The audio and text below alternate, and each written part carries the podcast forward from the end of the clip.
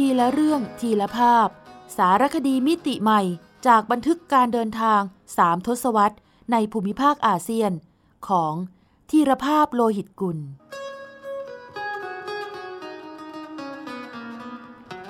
อ่านโดย สมปองดวงสวัย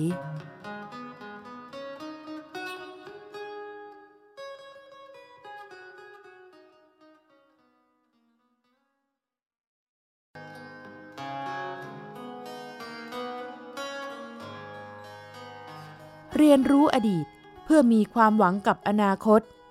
ในสารคดีชุด ความยอกย้อนของการเวลา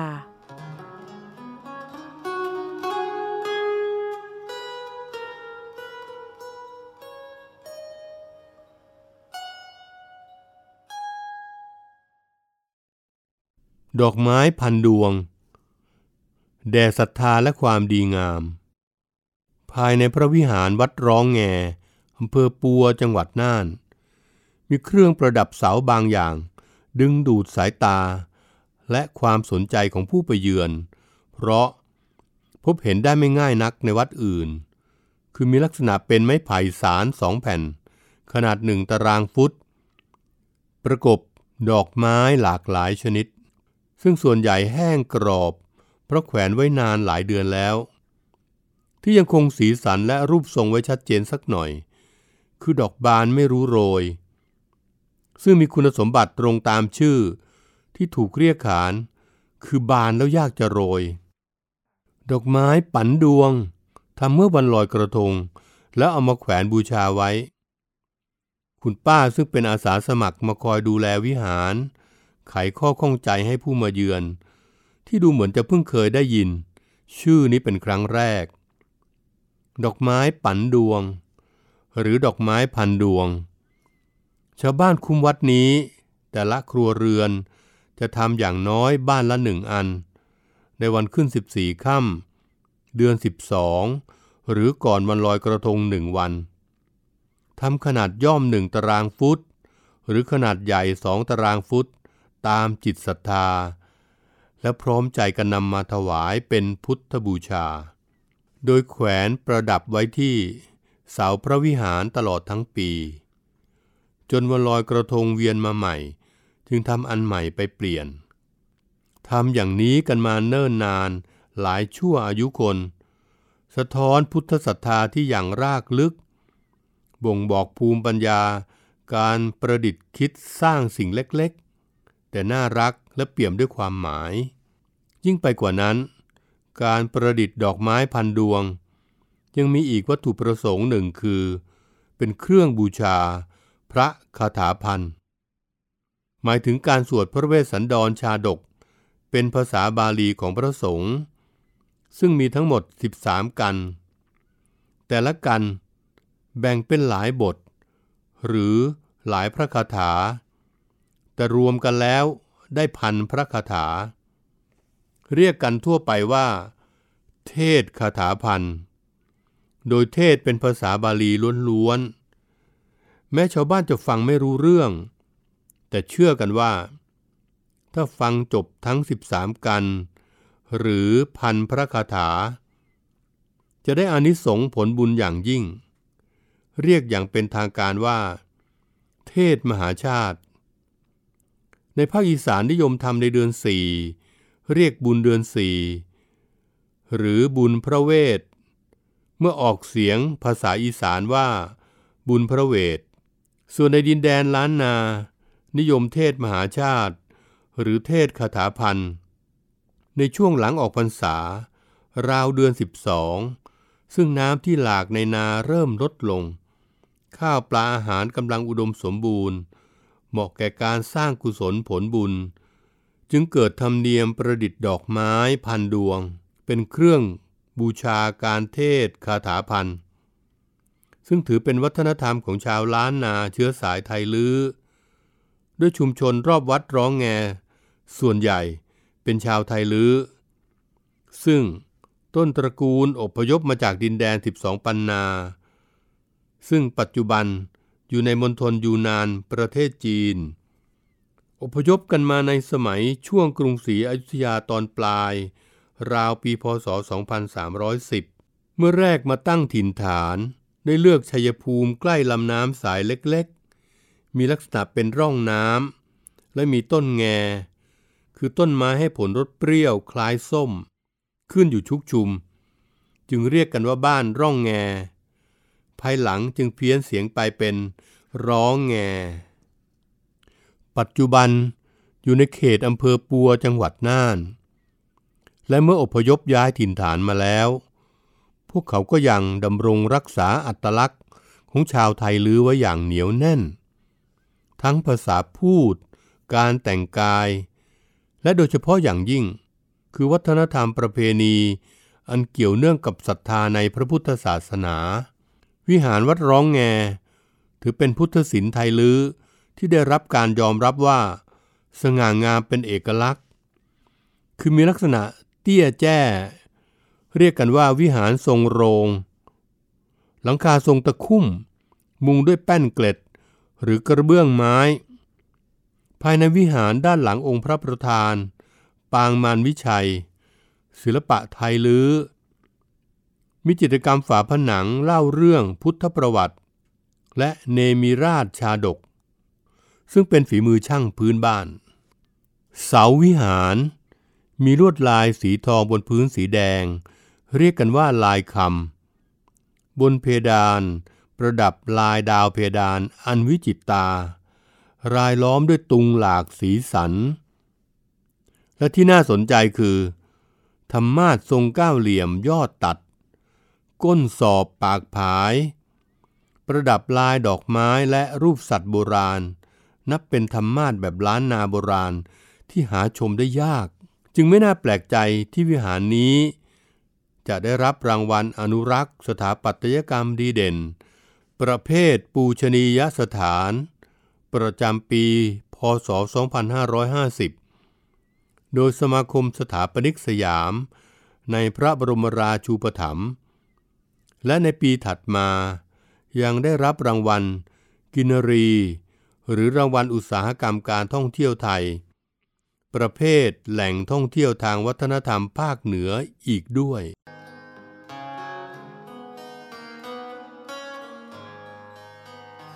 เรียนรู้อดีตเพื่อมีความหวังกับอนาคต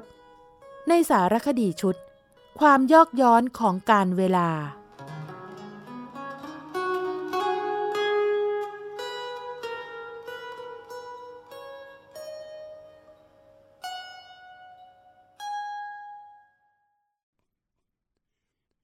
แวงจาม วิสุทธารามมอนสามโคก สัญจรรอนแรมไปแห่งหนตำบลใด หากมีใครบอกว่า ย่านนั้นมีวัดมอนตั้งอยู่ ผมจะไม่ถามเลยว่า วัดนี้สวยไหม มีคุณค่าแก่การแวะไปชมไหม แต่ผมจะบอกว่า กรุณานำผมไปชมเลย หรือชี้ทางไปวัดให้ผมเลย เพราะผมมั่นใจว่า ขึ้นชื่อว่าวัดมอน จะอลังการตระการตาหรือไม่ อย่างน้อยต้องมีอะไรอย่างใดอย่างหนึ่ง ให้ผมได้ประทับใจทุกครั้ง เหตุพระชนชาติมอญไม่เพียงมีศรัทธาสูงส่งในศาสนาพุทธ แบบเถรวาท เช่นเดียวกับคนไทย หากคนมอญยังได้รับการยกย่องว่า มีความเป็นศิลปินฝังอยู่ใน DNA ก็ว่าได้ ไม่ว่าจะเป็นศิลปะด้านเพลง การงานดนตรี เครื่องปั้นดินเผา ประติมากรรมปูนปั้น งานแกะสลักไม้ ไปจนกระทั่งศิลปะการทำอาหาร วัดท้ายเกาะใหญ่ตำบลท้ายเกาะอำเภอลาดหลุมแก้วจังหวัดปทุมธานี หรือเมืองสามโคก จึงเป็นวัดมอญอีกวัดหนึ่ง ซึ่งไม่ทำให้ผมผิดหวังทว่ามีความสุขที่สุดยามไปกราบพระและชมพุทธศิลป์ล้ำค่า ฝีมือชาวมอญในวันที่ผมไปทำธุระที่ลาดหลุมแก้ว แล้วแวะไปชมอย่างตั้งอกตั้งใจ โอ้ วัดใหญ่มาก ผมอุทานกับเพื่อนร่วมทาง ซึ่งมีด็อกเตอร์องค์บรรจุลนักวิชาการเชื้อสายมอญและผู้เชี่ยวชาญวิถีวัฒนธรรมมอญกับคุณสุชาติชูลี นักเขียนชาวปักใต้ แต่วันนี้ มาดูแลคุณแม่สูงวัยที่บ้านในเมืองสามโคก วัดท้ายเกาะใหญ่ หรือชื่อเดิมแวงจาม เป็นวัดของชาวมอญที่อพยพมาพึ่งพระบรมโพธิสมภารพระบาทสมเด็จพระพุทธเลิศล่านภาลัย รัชกาลที่สองแห่งกรุงรัตนโกสินทร์โดยถิ่นฐานเดิมของพวกเขาคือ เมืองแวงจามในรัฐมอญทางตอนใต้ของลุ่มน้ำอีราวดี และด้วยความรักถิ่นฐานบ้านเกิด เมื่ออพยพหนีสงครามมาลงหลักปักฐานใหม่ จึงตั้งชื่อบ้านแบบเดิมว่า แวงจาม แปลว่า วังจระเข้หรือคุ้งน้ำที่มีจระเข้ชุกชุม ประจวบเหมาะกับประจวบเหมาะกับแม่น้ำเจ้าพระยา ณจุดที่ตั้งบ้านแวงจามแห่งใหม่ ยามนั้นก็ร่ำลือกันว่า ยังมีจระเข้ชุกชุมจริง ๆ เสียด้วย กระทั่งถึงปีพศ 2482 จึงได้ชื่อเป็นภาษาไทยว่า วัดท้ายเกาะใหญ่ ภาษามอญมีหลายสำเนียงเหมือนภาษาอื่น ชื่อแวงจาม บางสำเนียงว่าแหวงจาม หรือเวียงจาม แปลว่า วังน้ำที่มีจระเข้ชุกชุม เหมือนชุมชนมอญที่สังขละบุรี ชื่อวังกะ ก็หมายถึงวังน้ำที่มีปลาชุกชุม ดรองค์อธิบายจนผมกระจ่างว่า เหตุใดจึงได้ยินทั้งแหว่ง ทั้งเวียง และทั้งแวง ความโดดเด่นของวัดนี้ ถูกระบุว่า เป็นที่ประดิษฐานเจดีย์ชเวดากอง องค์จำลองที่มีขนาดใหญ่ที่สุดทว่าในความเป็นจริงก็ยังมีขนาดเล็กกว่าองค์จริงที่กรุงยางโกง ซึ่งเป็นสำเนียงพม่า หรือย่างกุ้งหลายเท่านัก พุทธศิลป์แหวงจามที่สะดุดตาผมที่สุด กลับเป็นหอสวดมนต์ประดับลายฉลุอลังการตระการตา อย่างที่ไม่เคยเห็นหอฉันวัดใดเสมอเหมือน โดยเฉพาะที่หน้าบันทิศตะวันตก มีประติมากรรมปูนปั้นแบบนูนสูงมากๆ จนเกือบจะลอยตัว คือเกือบจะมองเห็นได้โดยรอบ เป็นรูปพระพรหมทรงหงส์ที่งามสง่า วิจิตตาเป็นที่สุด แม้จะเป็นฝีมือช่างสมัยใหม่ โดยเฉพาะพระพักทั้งสี่ที่เราเรียกพรหมพัก ช่างอิ่มเอิบและดูมีเมตตา จ้องมองแล้วเหมือนเราได้พบผู้ใหญ่ใจดี หรือผู้มีบุญวาสนาประมาณนั้น พระหัตถ์ทั้งแปดแบ่งเป็นข้างละสี่แต่ละข้างถือศาสตราวุธ ประกอบด้วยลูกประคำ หมายถึงการสวดมนต์ภาวนา เพื่อแผ่เมตตาไปยังสรรพสัตว์ ดอกบัว ตัวแทนความดีงามที่มนุษย์พึงกระทำควบคู่กับความเมตตาที่พึงมีให้ผู้อื่นอยู่เสมอคำพีคือการตั้งตนอยู่ในความดีความชอบ ด้วยการศึกษาบทสวดมนต์ และทำโยคะด้วยใจมุ่งตรงสู่สวรรค์ หม้อน้ำหรือหม้อกลัด ที่ใช้ตวงน้ำจากแม่น้ำคงคา ไปใช้เป็นน้ำมนต์ในพิธีกรรมต่างๆ ที่จับใจผมอีกอย่าง คือพญาหงส์พาหนะทรงของพระพรหมช่างมอนรังสรรค์ให้มีชีวิตชีวา จนดูราวกับกำลังโบยบินจริง ๆ ด้วย ปีกทั้งสองข้างแผ่กว้างอย่างอลังการ อุ้งเท้าขยายกรงเล็บ แสดงพลังอำนาจลำคอประดับสร้อยสังวาน อันวิลิสมารา ลวดลายพันพฤกษา และเหล่าเทพชุมนุมที่รายล้อม เสริมส่งให้องค์พรมและพญาหงส์ชุดนี้ งดงามที่สุดชุดหนึ่ง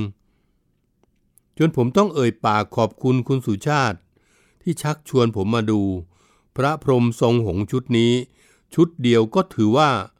เป็นบุญตาคุ้มค่ายิ่งนักแล้วถ้ายังได้เห็นรูปพระนารายณ์ทรงสุบรรณ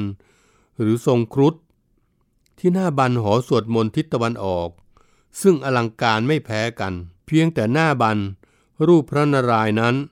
เราได้เห็นตามวัดทั่วไปบ่อยแล้ว จึงสันนิษฐานว่าที่วัดนี้มีพระพรหมทรงหงส์ประดับหน้าบันขนาดใหญ่มาก และยังมีเสาหงส์เด่นตระงาน เป็นการตอกย้ำว่า พระหงส์เป็นสัญลักษณ์ของชาวมอญอันสะท้อนว่า แม้วันนี้ มอญจะไม่มีประเทศ ไม่มีแผ่นดินของตัวเอง แต่พวกเขายังไม่ลืมรากเหง้า ดั้งเดิมของเผ่าพันธุ์ตน สิ่งใดที่เป็นอัตลักษณ์มอญจึงสำแดงออกมาให้ประจักษ์อย่างเด่นชัดเช่นนี้เอง ไหนๆชวนดูหน้าบันแล้ว วัดแวงจามยังมีหน้าบันที่ไม่น่าพลาดชมอีกจุดหนึ่ง คือหน้าบันไม้แกะสลัก เล่าเรื่องพุทธประวัติ ตอนผจญมาร โดยปกติ เรามักพบเห็นภาพนี้เป็นจิตรกรรมฝาผนัง ประดับด้านหน้าพระประธานในโบสถ์วิหาร แต่วัดนี้นำขึ้นไปโชว์ไว้ที่หน้าบัน เป็นงานปิดทองประดับกระจกสีที่วิจิตตาหน่าชมอีกชุดหนึ่ง เช่นเดียวกับลายฉลุไม้ ฝีมือเยี่ยมที่ศาลาการประเรียน กับหอระฆังหลังเก่า ก็ไม่น่าพลาดชมเช่นกัน นอกจากนั้น วัดนี้ยังเคยเป็นที่ประทับแรมระหว่างการเสด็จประพาสต้นของล้นเก้ารัชกาลที่ห้าดังปรากฏว่า ยังมีพระปลาที่ประทับหลงเหลืออยู่ จึงไม่น่าแปลกใจ ที่วัดนี้จะถูกเลือกเป็นโลเคชั่นถ่ายละครหลายต่อหลายเรื่อง จึงควรค่าแล้วกับสมญานาม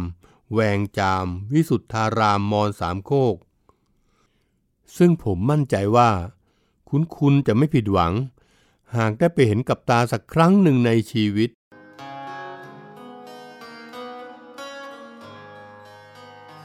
เรียนรู้อดีตเพื่อมีความหวังกับอนาคต ในสารคดีชุด ความยอกย้อนของการเวลา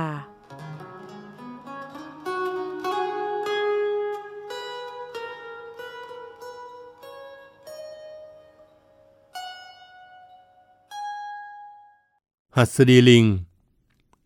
สัตว์ศักดิ์สิทธิ์ในพิธีศพสูงศักดิ์ภาพเมนนกหัสดีลิง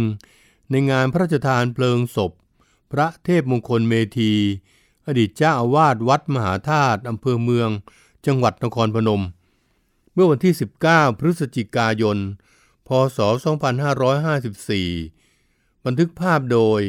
ผู้ช่วยศาสตราจารย์ พวงเพชร รัตนรามา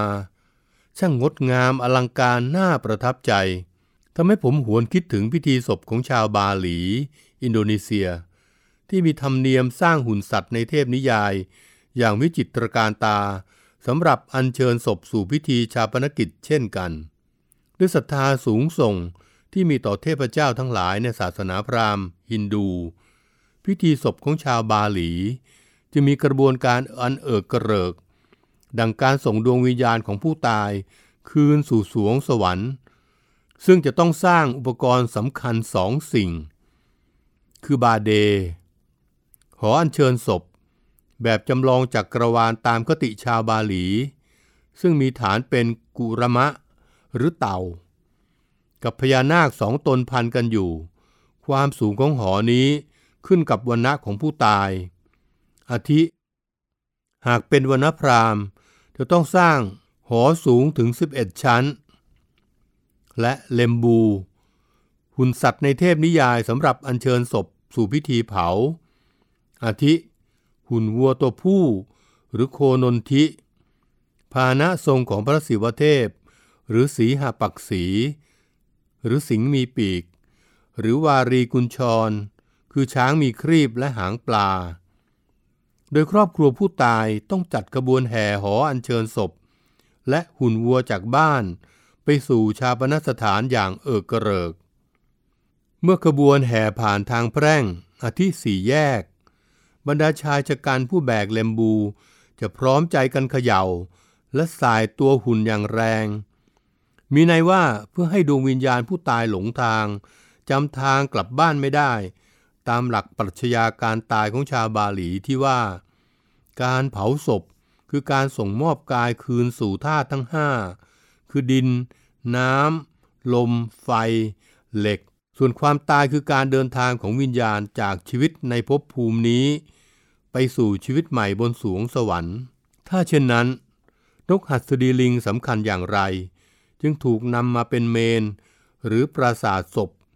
ในพิธีชาปนกิจบุคคลสำคัญที่สังคมยกย่อง อาทิ พระเกจิอาจารย์ เชื้อพระวงศ์นักปราชญ์ในหนังสือไตรภูมิระบุว่า นกหัสดีลิง มีลำตัวเป็นหง มีหัวเป็นช้างทำหน้าที่คาบซากศพไปทิ้ง เพื่อไม่ให้ดินแดนอุตรากุรุทวีปสกปรก จึงเป็นที่มาของคติความเชื่อในการสร้างปราสาทเผาศพ เป็นรูปนกหัสดีลิง อันเป็นวัฒนธรรมร่วมของชาวอุษาคเน อาทิ ผู้กาม ล้านนา 12 ปันนา ล้านช้าง ในสังคมสองฝากฝั่งลำน้ำโขง มีตำนานนกสักกระไดลิง หรือนกหัสดีลิงเล่าขานว่า กาลครั้งหนึ่ง พระราชาแห่งนครตักกศิลาเชียงรุ่งแสนหวีฟ้า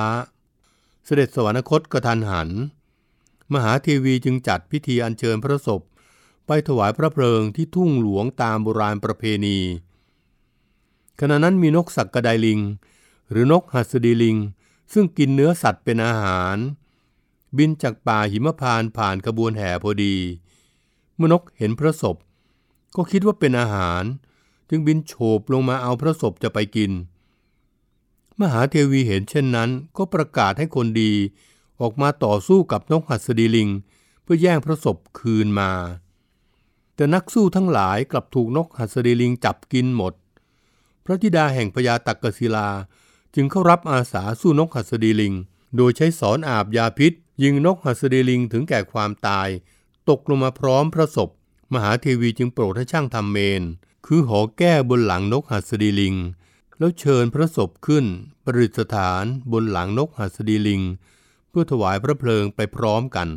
จากตำนานดังกล่าว เชื้อพระวงศ์ตักกศิลาเชียงรุ่ง แสนหวีฟ้า ได้ถือเอาประเพณีทำเมนนกหัสดีลิง เพื่อประกอบพิธีถวายพระเพลิง แก่เจ้านายเชื้อพระวงศ์ที่ถึงแก่สัญญกรรมสืบทอดกันมาตราบจนวันนี้ ทั้งนี้ในบทความนกหัสดีลิงพาหนะสู่สวรรค์ความเชื่อคนล้านนา ระบุว่า ในปีพศ 2482 พระยาอนุมานราชทน นักปราชญ์ทางวัฒนธรรมไทย เคยทำหนังสือถวาย สมเด็จกรมพระยานริศรานุวัติวงศ์ความว่า ชาวเชียงใหม่ทำศพโดยทำรูปนกหัสดีลิง น่าจะเอาอย่างมาจาก อุตรกุรุ คืออินเดีย กรมพระยานริศประธานคำตอบว่า ประเพณีจากอินเดียมาสู่เขมร จากเขมรเข้ามาไทยภาคอีสาน แล้วทางพายัพจึงเอาอย่างมาจากอีสาน นับเป็นการเปิดประเด็นว่าในการเลื่อนไหลถ่ายเททางวัฒนธรรม ของเมนนกหัสดีลิงที่น่าสนใจยิ่งนัก ควรค่าที่คนรุ่นหลังจะทำการศึกษาค้นคว้า เพื่อการต่อยอดทางความรู้ ความเข้าใจ ในวัฒนธรรมร่วมของชาวอุตสาคเนยอย่างลึกซึ้ง ไม่ใช่เพื่อนนำมากล่าวอ้างว่า นี่ของฉันนั่นของเธอ ก็เอามาจากฉัน อันหาประโยชน์อันใดไม่ได้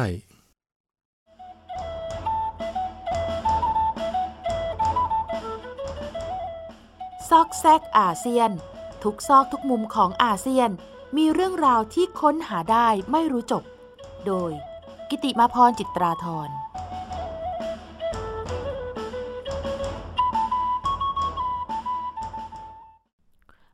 รมชมแป้นน้ำย้อยณน่าน ความสุขเมื่อได้เดินทางไปในท้องถิ่นชนบทประการหนึ่ง คือการแวะชม วัดบ้านๆที่แม้จะไม่ใช่อารามหลวง แต่ก็มักมีอะไรแปลกๆ สนุกสนุกและงามแบบบ้านๆ ให้เราค้นหาอยู่เสมอ อย่างเมื่อครั้งได้ไปชม วัดต้นแหลงของชุมชนชาวลื้อ เขตอำเภอปัว จังหวัดน่านด้วยความรื่นรมใจนะคะ มีคำถามว่า ต้นแหลงคือต้นอะไรคำตอบคือ ต้นยวนพึ่ง ต้นไม้ที่สูงใหญ่ แถมดอกยังมีกลิ่นหอมเย้ายวนใจภูมิรายิ่งนัก เราจึงพบพึ่งหลวงทำรังขนาดใหญ่ เกาะอยู่ตามกิ่งก้านต้นยวนพึ่งเสมอ แล้วชาวบ้านก็จะมีน้ำพึ่งกิน จากการขึ้นไปเก็บรังพึ่งบนต้นยวนพึ่งนั่นเอง จุดที่ตั้งวัดนี้ในอดีตเคยมีต้นยวนพึ่งขึ้นชุกชุม ต่อมามีชาวไทยลื้อมาตั้งชุมชน ชาวไทยลื้อเรียกต้นยวนพึ่งว่า ต้นแหลง จึงเป็นที่มาของชื่อ วัดต้นแหลงค่ะ ชาวไทยลื้อเป็นกลุ่มชาติพันธุ์ ชาวไทยลื้อเป็นกลุ่มชาติพันธุ์ไทยหรือไต กลุ่มหนึ่ง ซึ่งตั้งถิ่นฐานอยู่ ณดินแดน 12 ปันนา ซึ่งปัจจุบันเป็นเขตปกครองตนเอง 12 ปันนา ในมณฑลยูนาน ทางตะวันตกเฉียงใต้ของจีน ซึ่งเป็นพื้นที่ที่มีฤดูหนาวยาวนานกว่าภาคเหนือของประเทศไทย เมื่อชาวไทยลื้ออพยพมาอยู่ในเขตแดนไทย เมื่อราว 200 กว่าปีก่อน ก็ยังนิยมปลูกบ้านและวัดตามแบบที่เคยปลูกสร้างมาค่ะ วิหารวัดต้นแหลงจึงมีลักษณะเตี้ยแจ้ เรียกกันว่า วิหารทรงโรง เป็นเอกลักษณ์เฉพาะของพุทธศิลป์แบบไทยลื้อ โดยเจาะช่องหน้าต่างช่องเล็กๆ ช่วยป้องกันความหนาวเย็นจากภายนอกทำให้ภายในวิหาร มืดทึบ แต่ยามที่แสงอาทิตย์ ยามอุทัยลอดช่องหน้าต่างเข้ามา สาดส่องพระประธานในวิหาร ทำให้แลดูงดงามมลังมาเลือง น้อมนำใจให้เกิดพุทธศรัทธาสูงส่งค่ะ ส่วนหลังคามุงด้วยแป้นเกล็ด หรือกระเบื้องไม้ ลักษณะหลังคาทรงตะคุ่ม ลดหลั่นกันลงมาสามชั้น ชั้นบนสุดมีหน้าบัน ประดับด้วยไม้โปร่ง เรียงกันเป็นรัศมีแฉก และมีแผ่นโลหะสีขาว ประดับ เรียงเป็นแถวใต้รัศมี ดูโดดเด่น เห็นได้แต่ไกลค่ะ บนยอดสุดสีทอง คือช่อฟ้าไม้แกะสลักเป็นรูปหง สัตว์มงคลในเทพนิยาย ถัดลงมาคือป้านลม หรือป้านลม ซึ่งก็คือไม้แผ่นที่พาดบนหัวแปร ใช้ปิดริมหลังคาด้านหัว และท้ายเรือน กันลมตีเครื่องมุง ปั้นลมหรือป้านลม แกะสลักเป็นรูปนาค สัญลักษณ์น้ำและความอุดมสมบูรณ์ หรืออีกในหนึ่งคือ น้ำที่ไหลลงมาจากยอดเขาพัสุเมนภูเขาศักดิ์สิทธิ์ อันถือเป็นศูนย์กลางของโลกและจักรวาล ซึ่งเป็นคติที่รับจากศาสนาพราหมณ์หรือฮินดู แต่นาคในคติฝ่ายพุทธยังหมายถึงสัตว์ที่มีพุทธศรัทธาสูงส่งด้วยค่ะ ที่โดดเด่นมากคือ หัวมุมชายคาถัดลงมา แทนที่จะเป็นนาคลำยอง เหมือนวัดทั่วไป แต่ช่างไทยลื้อ แกะสลัก นาคสามตน รังสรรค์เป็นนาคสำรวย คือเป็นไม้ปิดปลายระแนงรับกระเบื้องหลังคาที่งดงามไปอีกแบบ และที่น่าประทับใจแบบน่ารักน่าเอ็นดู คือเชิงชาย ไม้เครื่องเรือนรูปแบนสำหรับรับชายคา ซึ่งทางเหนือเรียกอย่างไพเราะว่า แป้นน้ำย้อยท่าสีขาวสลับเหลือง และมีดอกไม้สีเหลืองประดับอยู่เป็นระยะระยะโดยรอบของชายคาวิหาร ซึ่งตำนานพุทธศิลป์เมืองน่าน อธิบายว่า เป็นลวดลายแป้นน้ำย้อย หรือเชิงชายดอกประดิษฐ์ที่ยิ่งเพ่งพิษ ก็ยิ่งเห็นความละเมียดละไมในอารมณ์ศิลป์ของคนเมืองน่าน เมืองที่คนมีความสุขมากเมืองหนึ่งค่ะ คนต่างบ้านต่างเมืองน่าน เพียงแค่ได้ยืนชมส่วนหลังคาของวิหารวัดนี้ ก็พลอยได้รับความสุข และความสุนทรีจากพุทธศิลป์บ้านๆแบบไทยลื้อไปด้วย ครั้นก้าวย่างเข้าไปภายในวิหาร จะได้เห็นพระปฏิมาประธานในมุมมองผ่านตุงที่ชาวไทยลื้อนิยมนำมาประดับ เรียกว่าการตาลตุง หรือทำทานด้วยตุง ที่ถักทอด้วยผ้าหลากสี ประดับลวดลายหลากหลาย แต่มีโครงสร้างหลักเหมือนกัน คือเป็นขั้นบันได ตามคติความเชื่อว่า การทำตาลตุง อุปมาดังการทำบันได ไปสู่สวงสวรรค์ หรือไปสู่แดนนิพพานสำหรับชีวิตหลังความตายค่ะ ที่โดดเด่นอีกสิ่งหนึ่งคือธรรมาส สำหรับพระสงฆ์ขึ้นไปแสดงธรรมเทศนา ประดับลวดลายพันพฤกษา และลายปูรณะคตะ ซึ่งหมายถึงหม้อดอกไม้ แห่งความเจริญรุ่งเรือง หนึ่งในสัญลักษณ์มงคลของชาวพุทธ ใครที่ได้เดินผ่าน หรือสักการะบูชา ก็จะได้รับสวัสดิมงคลในชีวิต เจริญรุ่งเรือง และร่มเย็นเป็นสุขก่อนลาจากวัดเล็กๆ ที่น่าประทับใจ ก้มลงกราบพระประธาน ด้วยหัวใจอันอิ่มเอม นึกถึงข้อมูลที่ได้รับมาว่า การอนุรักษ์วิหารวัดต้นแหลง ถือเป็นผลงานชิ้นเอกของหน่วยอนุรักษ์สิ่งแวดล้อมธรรมชาติ และศิลปกรรมท้องถิ่นน่าน ด้วยความร่วมมืออย่างดียิ่ง จากชาวไทยลื้อผู้รักถิ่นฐานบ้านเกิด และหวงแหนในอัตลักษณ์ที่บรรพชนทิ้งไว้ เป็นมรดกทางวัฒนธรรม ล้ำเลอค่า ผู้ซึ่งชาวน่านและคนไทยควรค้อมคารวะยิ่งนัก